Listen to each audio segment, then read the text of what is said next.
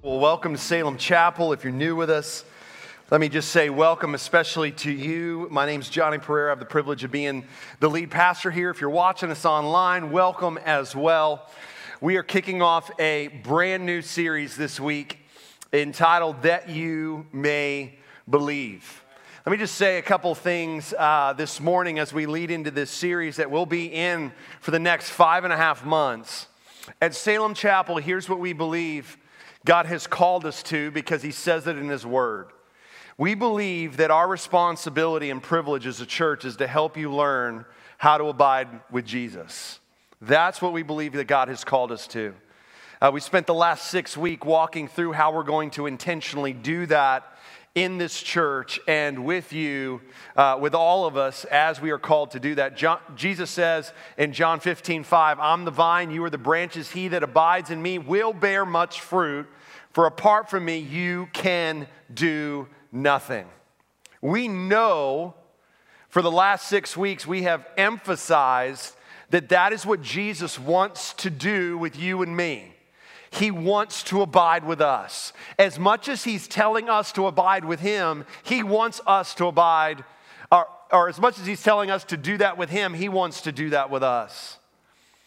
But here's what I know most of you, if not all of you, walked into these doors today with things weighing on you circumstances, pressures, pain a myriad of things, maybe some things that you're celebrating.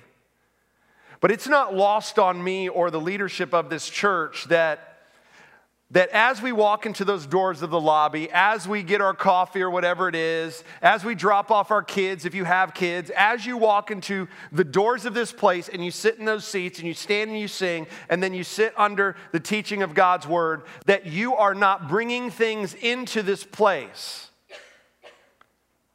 those things that I just described circumstances, pressures, pain, disappointments, hurt. And it's what's so often the case, and it's true in my life as it is in true in yours, if I am not careful, I can allow those things, circumstances, pain, pressure, disappointment, whatever it may be, to begin to define for me who Jesus is. See, that's a tension that we all live in. We know theologically Maybe some of us who Jesus describes himself to be in his word. Like what we're going to look at today for some of you is not new. And so we know that, but here's where we struggle. We struggle connecting what we know theologically to what we are experiencing circumstantially. And what we begin to do is we begin to allow doubt and distrust to creep in. And we say this, though we may never say it audibly because we, there, there's a sense of shame that we would feel maybe, but, but we think this in our mind Jesus, I know you tell me to abide with you, but I'm struggling to abide with someone that I believe has not come through on what he has promised. Unless you feel shame for that, let me just inform you, let me just be transparent with you. I've thought those thoughts myself. Why? Because we are all humans who struggle in life because we live in a broken world. And so, as we come into this first chapter of John 1, there's a reason why the title of this series as we walk through this book, 21 chapters, is entitled That You May Believe. Because John, in John 20, verse 31, at the end of this book that he has written, gives the purpose for why he writes John. In John 10, 20, 31, it says this These are written, like what I've just written, I've written it so that you may believe that Jesus is the Christ, the Son of God, and that by believing you may have life in his name. Now, let me just explain something. There's four gospels for some of you that don't know there's Matthew, there's Mark, there's Luke, and there's John. And each one of those gospel emphasizes a different aspect of Jesus. But in Matthew, Mark, Luke, and John, in those first three gospels, they spend a lot more time talking about the events of Jesus' life on this earth. But what we're going to see as we walk through the book of John, what we're going to see is John spends much more time, not necessarily on the events of Jesus' life, though we see some parallels, but he spends much more emphasis on what the events in Matthew, Mark, and Luke actually mean. See, more than any other gospel, John places an emphasis on describing who Jesus is. We just read the purpose in John 20, 31. John, more than any other gospel, focuses that Jesus is God in the flesh. And his purpose is that we would believe that. But more than believing it intellectually, that we believe it experientially, spiritually, emotionally, physically, yes, and intellectually. And so, as we dive into this book, here's what I want to challenge us with and encourage us in is that Jesus, in the midst of your doubts this morning, in the midst of you wondering, Jesus, can you really be trusted? In the midst of you saying, Jesus, I know that I'm supposed to abide with you, but I'm really struggling to abide with someone who I believe did not deliver on what he had promised. I want you to hear this. Jesus welcomes your questions. He's not intimidated by them, he's not threatened by them. Listen to me, he welcomes them. He welcomes them. He's not like you or me. So you could ask me a question and say, Johnny, I'm not really sure that you are who you say you are, and I may feel threatened by that. I may, I, I may feel offended by that. But our Jesus never does. In fact, what you're going to see in this book as we walk through John is you see many people talk with Jesus, and what do they oftentimes focus on? Jesus, who are you? I'm not sure I believe who you say you are. And Jesus never one time is threatened. And listen to me, He's not threatened this morning by your questions, by your doubts, by your insecurities in regards to Him, by even your anger maybe towards Him. He's not threatened. Listen to me, He welcomes it. He welcomes it. Because what the Lord desires for you is what John says in John 20, 31. He wants you to believe that He is the Christ, the Son of the living God and that by believing you may have life eternally, yes, but you may also experience life in this present world that we live. I want to give you the idea of what we're going to look at in these 18 verses because can I just tell you, like if you're following along in our in our uh, Salem Chapel reading plan, we purposely have you read the verses that we are going to cover the coming Sunday. So if you're following along in the reading plan, you've already read these 18 verses in your own time with the Lord and hopefully have one of our journals. If you don't, you can pick it up at the Welcome Center afterwards and using the Bible reading tool along with that. So let me just tell you this: you will not find more doctrinally rich verses describing who Jesus is in the entire Bible than what you will find in the 18 verses we are covering. So the challenge is daunting for me today because there have been volumes and volumes of books written just on these 18 verses. Like we could do a whole series for a year long on just these 18 verses. But here's what I want you to get today from these 18 verses it's this idea that Jesus is inviting you to believe. He's inviting you to believe that He can be trusted in every situation of your life. I chose that word inviting on purpose.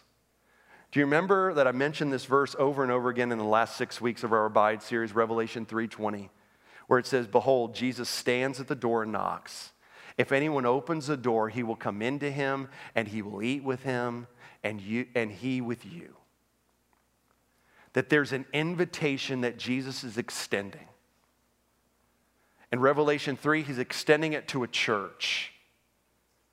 Here today, I want you to understand this. He's extending an invitation to you.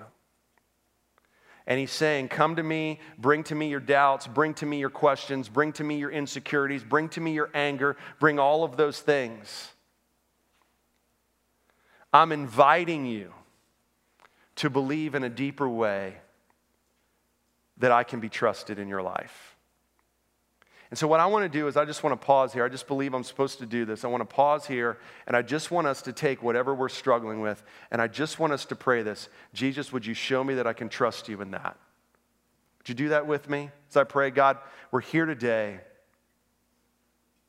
we're opening up this book that describes more than any other book who you are. And Lord, I thank you for this journey that we will begin today and over the next five and a half months. Lord, would you grow us in believing that you are Christ, the Son of the living God, and in believing that we will experience life. Lord, I pray that for every person in this room, every person who's watching this, every person that will be listening to this, that, Lord, we would allow your words to speak to whatever we are experiencing and thank you and trust you and believe that you are inviting us to know, experience, and believe you in a deeper way. In Jesus' name, amen. If you're in a relationship this morning, Think about your first date. Can you do that with me? So, my first date uh, with Lori, the woman that I am married to, if you don't know this, was in the fall of 1998. There's actually a picture of us. Um, Lori looks the same, I look a little bit different. 1998. Now, I remember this is how Lori and I uh, got to our first date. So, uh, I was a junior. Uh, we were at a soccer game. Um, I was not playing, but I was, we were watching another soccer game, and, and uh, she, she knew that I was interested in, in asking her out. Her friends knew that, and her friends knew me. So I'm beginning with my, with my buddies to be able to go to this soccer game, and she's on the other side of the field, but her friends see me. So they come running over to me, telling me, Johnny, Johnny, Johnny, you got to ask her out. Well, I saw that her friends were coming to me.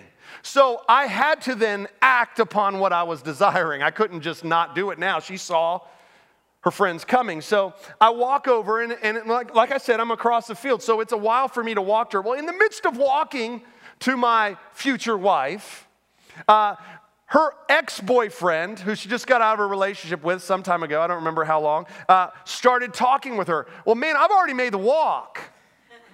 So I'm there, so I can't turn around and like walk away.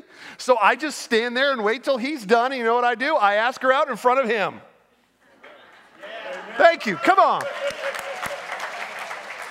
The 9 a.m. was slow to giving me applause. You guys are a little bit better. Which obviously, ladies, automatically, whether or not Lori was ever interested in me before, at least she would go on one date for me doing that. But as we I remember that first date, and what are you doing on that first date? You're getting to know the person, they're getting to know you, and, and, then as you continue in that relationship, what do you do? You begin to know more and more about the person, you get more and more comfortable telling them more and more about you, and they get more comfortable in telling you more about them. Listen, we've been married for 22 years. I have not begun to dive the depths of, of knowing about Lori Tokars, now Pereira right? Now, me, probably in year one, she had me figured out. But nevertheless, what's awesome about a relationship is that you begin to know more and more about the person the longer that you are with them. And they begin to know more and more about you and begin to share more and more about where you struggle and your weaknesses and all of those things. Well, what I want you to picture today as we begin this series and look at these pivotal 18 verses that are really the foundation and anchor of our faith in who Jesus Christ is. I want you to picture for yourself using Revelation 3:20 as Jesus literally as you open the door him sitting down with you and saying, "Can I tell you a little bit about myself? Can I tell you who I am? Can I tell you the implications of who I am?" And in doing that, I want to hear from you who you are, where you're struggling, where you think you're strong, where do you think you're weak. The things that you would never share with anybody else because there's so much shame in them. All of those things. And we're sitting at a table. And I want that relationship with you. Like that's what Jesus wants. I don't think that's a stretch to imagine that when Revelation 3:20 says he wants to come in and he wants to dine and he wants to enjoy and he wants to have fellowship and he wants to have intimacy with you and deep relationship with you. See, when we come to these 18 verses, it's so easy for us to focus so much on the theology side of things. And absolutely that is vital and important. Don't hear me say otherwise. But listen to me, the Lord wants more than you having being a spiritual egghead and having all these theological things in your mind, but not connecting them to your heart and to your life. So, as we read these verses, what I want you to see is that Jesus is inviting you to believe. Why? Because that's the purpose of this book. He wants you to believe that He can be trusted in every situation of your life. 2 Peter 3 17 and 18 says this, just one cross reference this morning before we get started. Peter says this Take care that you're not carried away with the error of lawless people and lose your own stability. We've got so much coming at us from all sides, from this thing right here to what we watch, to what we read, to what's inside of our heads. And Peter's saying, Be careful. That you're not allowing all of those things to tell you who Jesus is. But what does he say in verse 18? But grow in the grace and the knowledge of our Lord and Savior Jesus Christ. That word knowledge is more than a head knowledge, it's an experiential thing. So let me give you four reasons that Jesus can be trusted in every area of your life. Let's start off in verse 1 and 2. Look at what it says. It says, In the beginning was the Word and the Word was with God, and the Word was God. He was in the beginning with God. Now, I'm not going to ask you to raise your hand, but the majority of you in here, if you've spent any time in church, these would not be new verses to you. So let's just walk through just some of the theological implications of verses 1 and 2. Because it says, in the beginning. Here's why that's so important. Because oftentimes when we think of Jesus' beginning, you know what we oftentimes come to? And it's we're getting closer to this time, we think of Jesus in a manger. But can I just state the obvious? Jesus' beginning was not in a manger. What this passage of scripture says is Jesus never had a beginning. Like when the beginning started in Genesis 1, Jesus was already there. In the beginning was the Word. And you'll notice in your Bible that the word is capitalized. If it's not capitalized, uh, just come and see me and we'll get you another Bible. Because the word is the idea of logos. Here's the significance of it. When I talk to you, if we were having a conversation and I'm talking to you, what comes out of my mouth, if you're being perceptive, lets you as a window into my soul of what I'm thinking and what I'm feeling. Otherwise, it wouldn't be coming out of my mouth.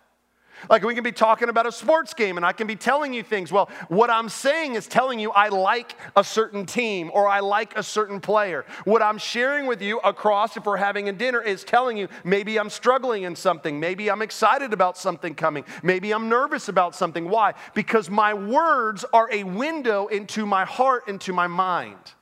So when it says that in the beginning was the Word, capital W, and it's mentioned over and over again in verse 2, what it's getting at is Jesus is the manifestation of God's words to us. You want to know the heart and mind of God? What it's saying is, is look to Jesus. Jesus is the epitome, the revelation of, of God's heart to mankind. He is the what? Word. He's the Word. It's interesting that John, who also writes Revelation, describes Jesus as the Alpha and the Omega, the first letter of the Greek alphabet and the last letter of the Greek alphabet. Why? Because Jesus is the Word. Hebrews 1 1 through 3 says this Long ago, at many times and in many times, let me just stop there. Just write Hebrews 1 1 through 3. If you want to turn there, you can and follow along with me. Long ago, at many times and in many ways, God spoke to our fathers by the prophets. Like that's how God communicated in the Old Testament through other men. But in these last days, he has spoken us to, to us by his Son. So before prophets talked about this Messiah coming, but Jesus comes and he is the word. There's no greater word to describe God's heart and mind towards you and to his creation. Verse 3 He is the radiance of the glory and the exact imprint of his nature and he upholds the universe by the word of his power. After making purification or forgiveness of sins, he sat down at the right hand of the majesty on high. Do you ever have one of those moments that surprise you when you say something super intellectual? And you know what we oftentimes call those? A drop the mic moment. You know what I mean by that? Like, no rebuttal, no, I've, I've, got the last word. Hebrews 1 1 through 3 and, Gen, er, and, and John 1 and 2, you know what it is in God's description of Jesus? It is a drop the mic moment. He's saying, in the beginning was the Word, the Word was with God. Another, in other words, meaning all before time existed, Jesus and God were face to face. That's the idea, was with God. Intimate fellowship relationship, oneness. Even though three distinct person, God the Father, God the Son, God the Holy Spirit, will never understand it because we have finite minds, absolute unity. And then it says the Word was God. The Word was God. Once again, if you have a Bible that says the Word was a God, come see me. Salem Chapel will buy you another Bible. There's not four more significant, succinct words describing who Jesus is than what you're going to find in verse 2. He was God. He wasn't a God, He wasn't a lesser God. He was God. Now, here's what I need you to do to help me throughout the rest of the message, because I actually need you to talk back to me. Here's what I want you to say throughout the rest of this message when I cue you, all right? 9 a.m. did an amazing job. So if we're going to look at it a competition, you have something to measure up to, okay? Um, so here's the two words I want you to say. I'm going to say them first, and then I want you to say them with me. Here's the two words so what? You ready? Can you do that? Say it with me. So what? Great job. Say it one more time. So what? Here's why we're going to say that. Because so many of us, what did I say? We understand a theology about God. I, for some of you, I haven't told you anything new yet. You knew Jesus always existed. You knew he was God. You knew he was part of the Trinity with God. But you know what you need to answer this morning? So what? So what?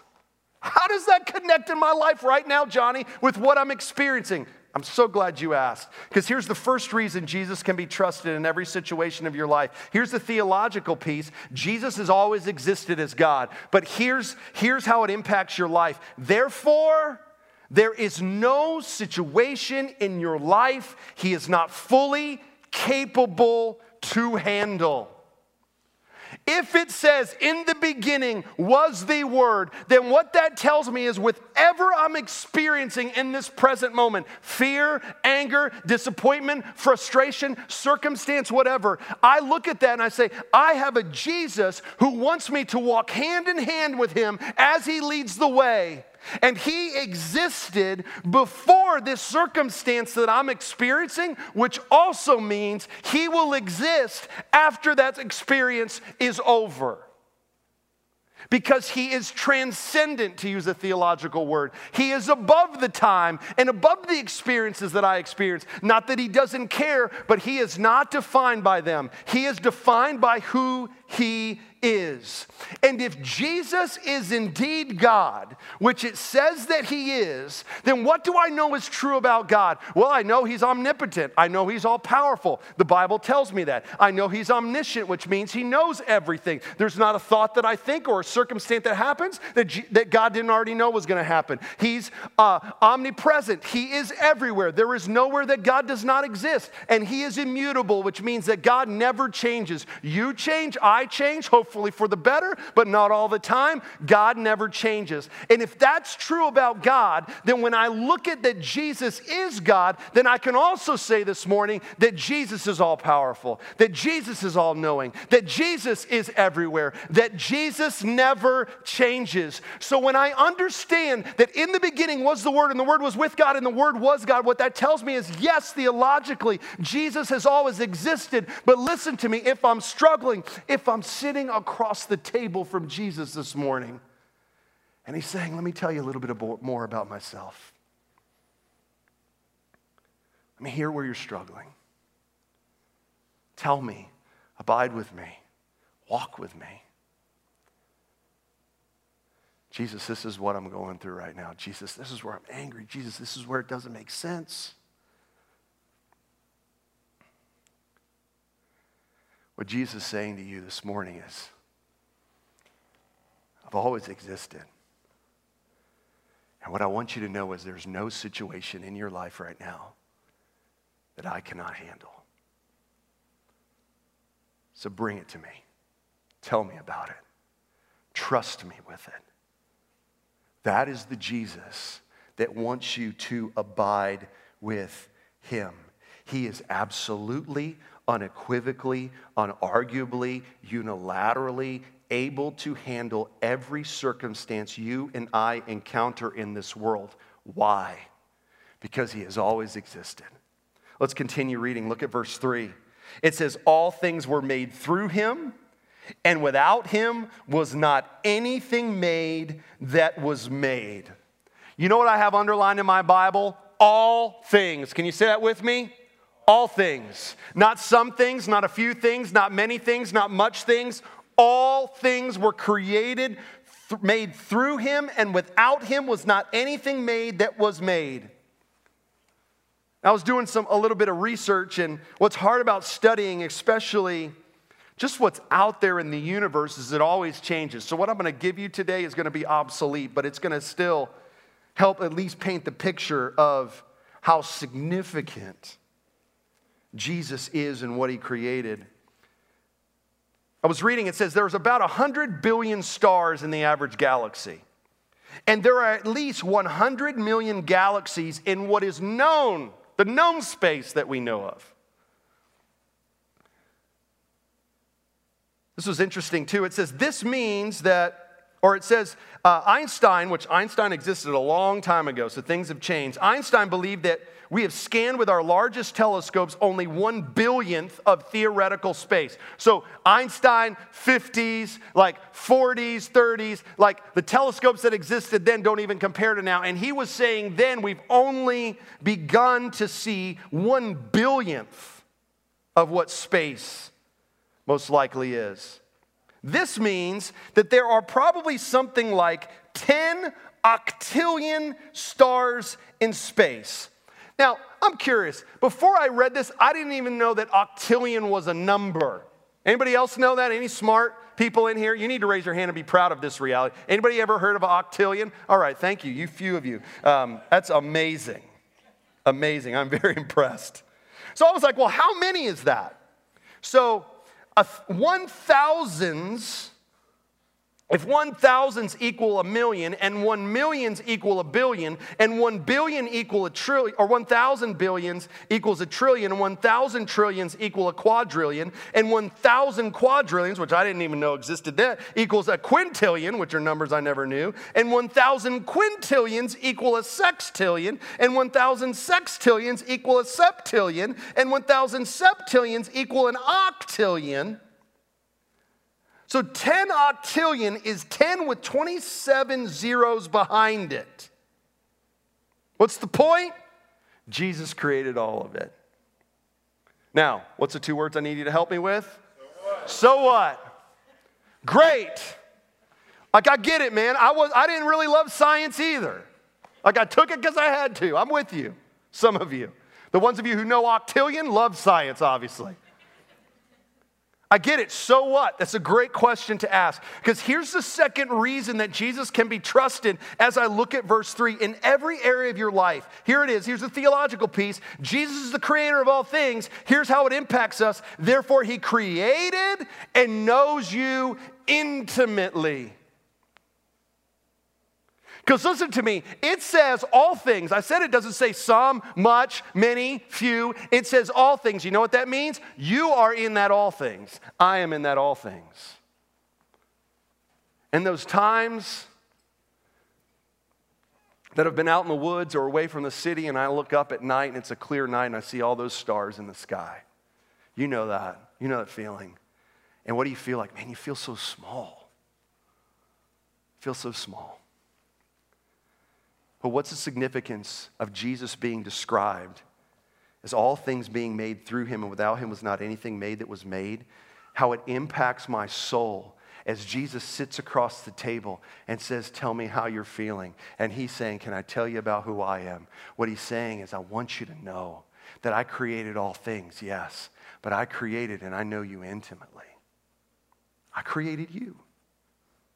Psalm 139, 13 through 18, just write that in the margin next to verse 3 says this For you formed my inward parts, you knitted me together in my mother's womb. I praise you, for I'm fearfully and wonderfully made. Wonderful are your works, my soul knows it very well. My frame was not hidden from you when I was being made in secret, intricately woven in the depths of the earth. You saw my own formed substance. In your book were written, every one of them, the days that were formed for me, when as yet there was none of them. How precious to me are your thoughts, O God. How vast is the sum of them. If I would count them, they are more than the sand. I awake and I'm still with you. What's the so what? Here's the so what. I can trust Jesus with everything. Why? Because whatever I'm feeling, experiencing, celebrating, struggling with, it's not a surprise to me because He made me. Wasn't surprised when I'm wired the way that I'm wired. If you're naturally an anxious person, a worst case scenario person, God knows that. He understands that. And He knows how to speak directly to how you're wired and who you are. In my studies, I came across this person. This was so interesting. If you're engineers in the room, you guys, you guys probably know this, this guy's name. This guy, Charles Steinmetz. He's an interesting looking fellow, isn't he? He was an engineer in the early 1900s and, and was, you know, did work with Edison and Henry Ford and so many others. I thought this story was so interesting. It said one day the assembly line broke down in the Henry Ford plant, and none of Ford's men could fix it. So they called in Steinmetz. He tinkered for a few minutes, threw the switch, and it started running again. A few days later, Ford received a bill from Steinmetz for $10,000. Now, this is early 1900s. So that's a chunk of change. I love this. Ford wrote back Charlie, don't you think your bill is a little high for just a little tinkering? Steinmetz sent back a revised bill, which remind you, ain't no cell phones, no email, like it took a long time to get a response. Here's the response just this simply tinkering $10. Knowing where to tinker, 9,990. Spoken like an engineer, right? What's the point? Steinmetz knew intricately how that machine worked. Why? Because he made it. He made it.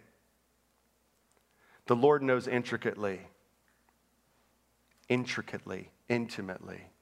He knows you better than you know yourself. He knows you better than your best friend. He knows you better than your spouse. He knows you better than anyone that you are close to this morning. He knows you intimately. Why? Because all things were made through him. And there wasn't anything made that was made without him. He knows you. Look at verse 4 through 13. We got to move. It says, In him was life, and the life was the light of men. The light shines in the darkness, and the darkness has not overcome it. I love verse 5. We're going to jump to verse 9 because next week we're going to talk a lot about John the Baptist. Verse 9 The true light which gives light to everyone was coming into the world. He was in the world, and the world was made through him, yet the world did not know him. He came to his own, and his own people did not receive him. But to all who did receive him, who believed in his name, he gave the right to become the children of God, who were born not of blood, nor the will of the flesh, nor the will of man, but of God. First thing I want you to see in this is that word life. You're going to see that. We're going to see that a lot as we walk through this gospel. Life is mentioned 36 times in this gospel. It's a key piece that John is emphasizing. But you see in there that it says, In him was life, but then it says, And the life was the light of men. That word, the life, is speaking of spiritual life, deep meaning, significance, identity that we all long for.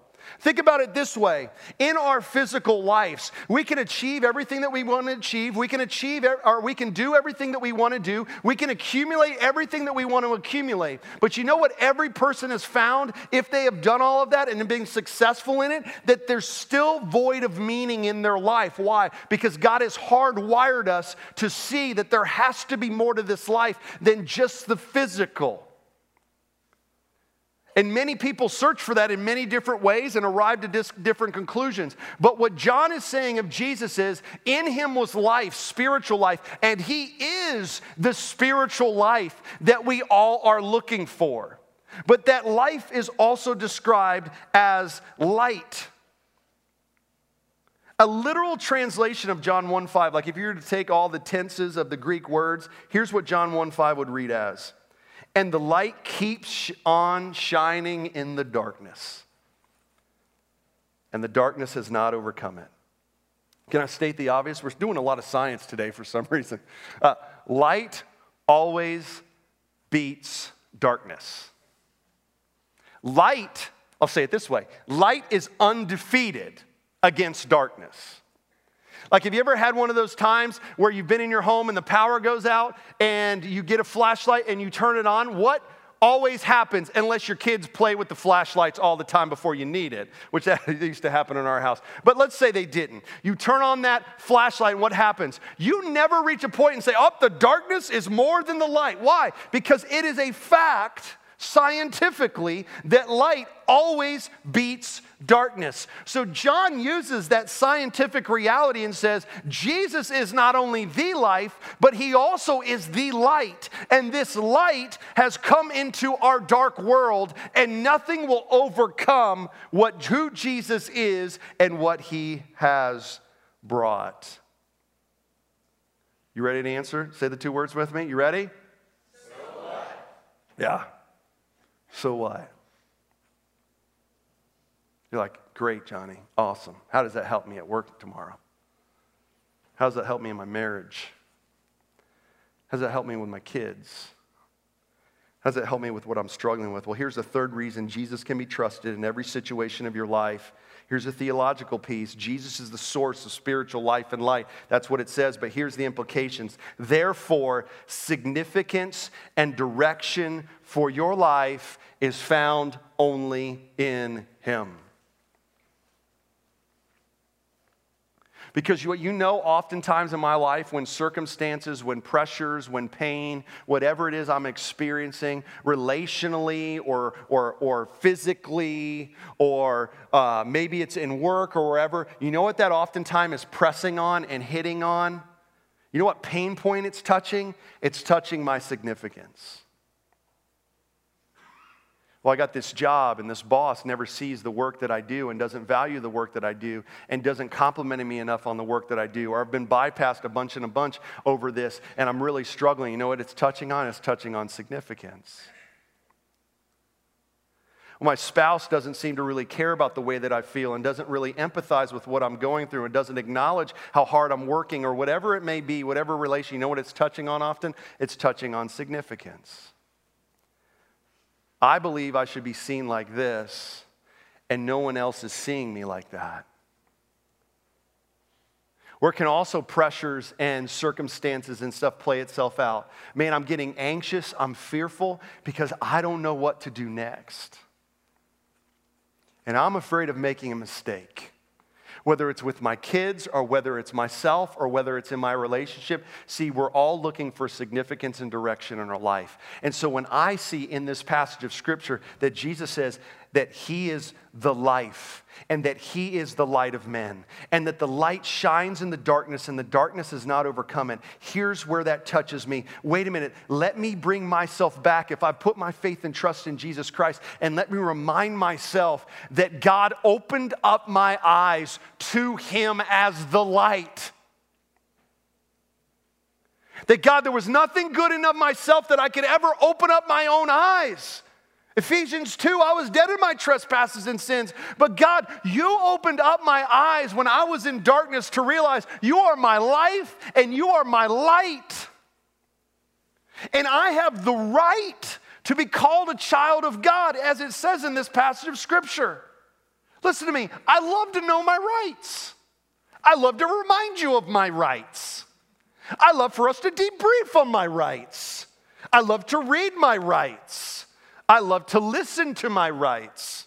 We're hardwired to want to know our rights and to remind other people when they forget of our rights. But what it's saying here in this passage of scripture is that I have a right to be called a child of God. Like, Lord, I deserve it. I don't know why you haven't given it to me sooner. It's not the idea. What it's saying is, Jesus is my spiritual life. He lived perfectly for my sinful life. He died on the cross paying what my sin deserved, Romans 6:23. My wages for my sin are death. He rose again 3 days later, showing that he had completed the work that God the Father gave him to do on my behalf. He is my life and he is my life. But because of what Jesus Christ has done, he has given me the right to say to God, I can call you Father. I can have a relationship with you today. I can ask you for the things that I need you to intervene in my life. I can approach you as Hebrews 4:13 says, not with fear, not with shame, not with guilt, but with confidence, knowing that He will provide help and mercy in my time of need. That right is not one that I have earned, that I deserve, that I've worked hard enough for, but it has been given to me. Why? Because Jesus is my life and Jesus is my light. And it's not by my will, it's not the will of man, but it says God gave that to me through Jesus. Listen to me. If you are looking for significance and identity and meaning in any other things, it is going to be shallow at best, and you are going to hit the bottom of that and realize that it is not going to satisfy. But when I bring myself back to the reality over and over again, when my significance is wanting to be challenged by circumstances, that Lord, I got to remind myself that I have the right to be called a child of God. You're my life.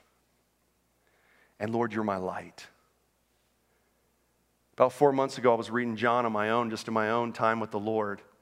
And there were circumstances that were pressing on me, and I was just, I was just being fearful and wanting to control everything because when I get afraid, I don't run, I like to control. And I remember reading verses one through five, and I stopped at verse five, just five verses for that day. See, you don't have to read four chapters, five verses. I was like, man, when God speaks, I'm going to stop. And I felt like what was speaking to me was the reminder that the light continues to shine on the darkness, and the darkness will never overcome it. And I was allowing fear and circumstances to cause me to feel like I was walking in darkness. And so, my response those next few days is every time I felt those, those fears coming upon me and me wanting to control things and, and just not being pleasant at home because I was wanting to control everything, I would remind myself what does verse 5 says? The light shines in the darkness, and the darkness has not overcome it. See, when I'm walking hand in hand with Jesus as he leads the way, he's leading me through darkness. Don't kid yourself. But because He's the light, He's providing me direct, direction in the midst of the darkness because no one is overcoming the light. But there's more. Can we just finish out? Look at verses 14 through 18. And the word became flesh and dwelt among us. That word dwelt literally means tabernacled among us. Like he pitched his tent into this broken world because of sin. The world that he created, yes, but a world that sin entered. And we have seen his glory. The glory is of the only Son of the Father, full of grace and truth. Jump to verse 16, because like I said, we're going to talk about John the Baptist next week. For from his fullness we have all received. I love this phrase. It is one of my favorite phrases in all of the Bible. Can you say these three words with me? Grace upon grace. For the law was given through Moses. In other words, the law shows us where we're sinful. But grace and truth came through Jesus Christ. Like grace came in providing for me what I don't deserve. But the truth of Jesus Christ emphasizes that I need His grace. Because if I don't have God's grace, the truth is none of us will survive. So the grace comes in the gift that Jesus has given through salvation. The truth comes in identifying that we need it. That John 14, 6, He is the way, He is the truth, and He is the life. Verse 18 No one has ever seen God, the only God who is at the Father's side. He has made his, him known. In other words, you want to know who God is? You look at Jesus. He's the Word. Here's the fourth reason. But before we get there, I me not forget say the two words with me. So what? So what? Word became flesh, dwelt among us. Christ's glory is full of grace and truth. So what, Johnny? Well, here's the fourth reason you can be trusted in every situation of your life. Yes, theologically, Jesus is God in human form, but here's the implications He empathizes with endless grace for every situation that you face. What did I say at the beginning? Are you sitting at the table with Jesus? Have you opened the door? Are you letting him in? Are you shameful to tell him what you're struggling with because he wants to hear it? He's not threatened by it, he welcomes it. Just picture him right now saying, I know what that's like. See, when I see the Word became flesh and dwelt among us, what I see there, remember I talked about God's transcendence? Yes, He exists before whatever I'm experiencing, and He'll exist afterward. But when I see that, you know what it tells me else about His love? He entered into it so that presently, whatever I'm struggling with, I don't have a Savior sitting across the table from me, and He's invited me into a conversation and into a relationship with Him. And I have a Jesus who I'm holding hand in hand as He leads the way, and I can ever say to Him, Jesus, you don't know what it's like.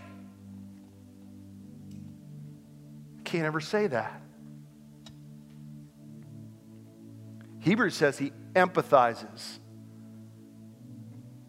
with every one of our weaknesses. That's the Jesus that I'm holding his hand. That's the hand of Jesus that I'm holding as he leads the way. And it says that Jesus gives grace upon grace. It's such a significant phrase, and I don't have time to unpack it. But literally, the grace that I receive at salvation, forgiveness of all my sins, past, present, future, by trusting in what Jesus Christ has done for me through his life, death, and resurrection, that would be enough grace. Like if it stopped there, I could never wave my hand at God and say, God, you're not good. But this says, that I can always come back to the reservoir of God's grace and know that I can bathe in it, I can swim in it, I can dive in it, and I can go as deep as I want to, and I'll never hit the bottom and I'll never run out. Because just when you think you've run out, God's like, I got grace for that. You want to be angry at me? I have grace for that. You want to doubt me? I have grace for that. You want to struggle that I'm not delivering what I promised? Man, I have grace for that. Hold my hand. And as you hold my hand, you're going to believe deeper and deeper and more significantly in your walk with me that I can be trusted. So, what is it today? What is it? What did you pray at the beginning? That God, would you help me to trust you in this? And listen to me. Maybe at the end of this, you're like, God, thank you so much. I heard directly from you. I know exactly what to speak to my pain, my circumstance, my pressure, whatever it is. And if that's you, praise God for that. But here's what I've found in my life, and there's been times that that has happened, that I got to chew on that. I got to speak that truth to what I'm feeling. I need to preach it to my soul. Because listen to me, God's not in a hurry. Jesus isn't like, man, I hope, I hope that by 1210 you get it. No, he's in for the long haul with you. Because he loves you, because he can be trusted. God, we're here today to remind ourselves, or maybe for some of us to believe for the first time, that you are a Savior who can be trusted that, Lord, as we look at these 18 verses and see all these deep theological truths about who you are and why, it's, why you are different than any other person or thing that we want to put our trust in, God, may you begin to connect how that is for what I believe to what I am experiencing and to make that connection. But God, help us to see that you want to come in. You want to sit at a proverbial table with us. You want us to tell you what we're feeling, where we're struggling, where we're celebrating, where we're doubting, and believe that you will speak and show yourself mighty and true to every one of those things. God, I thank you for your grace and how it is grace upon grace. And your grace will never run out towards me or anyone else in this room, online, listening, whenever it is. God, your grace is great. God, I thank you for who you are. And may we rest in that reality today, tomorrow, and the days to come. In Jesus' name, amen. Just stand with me this morning.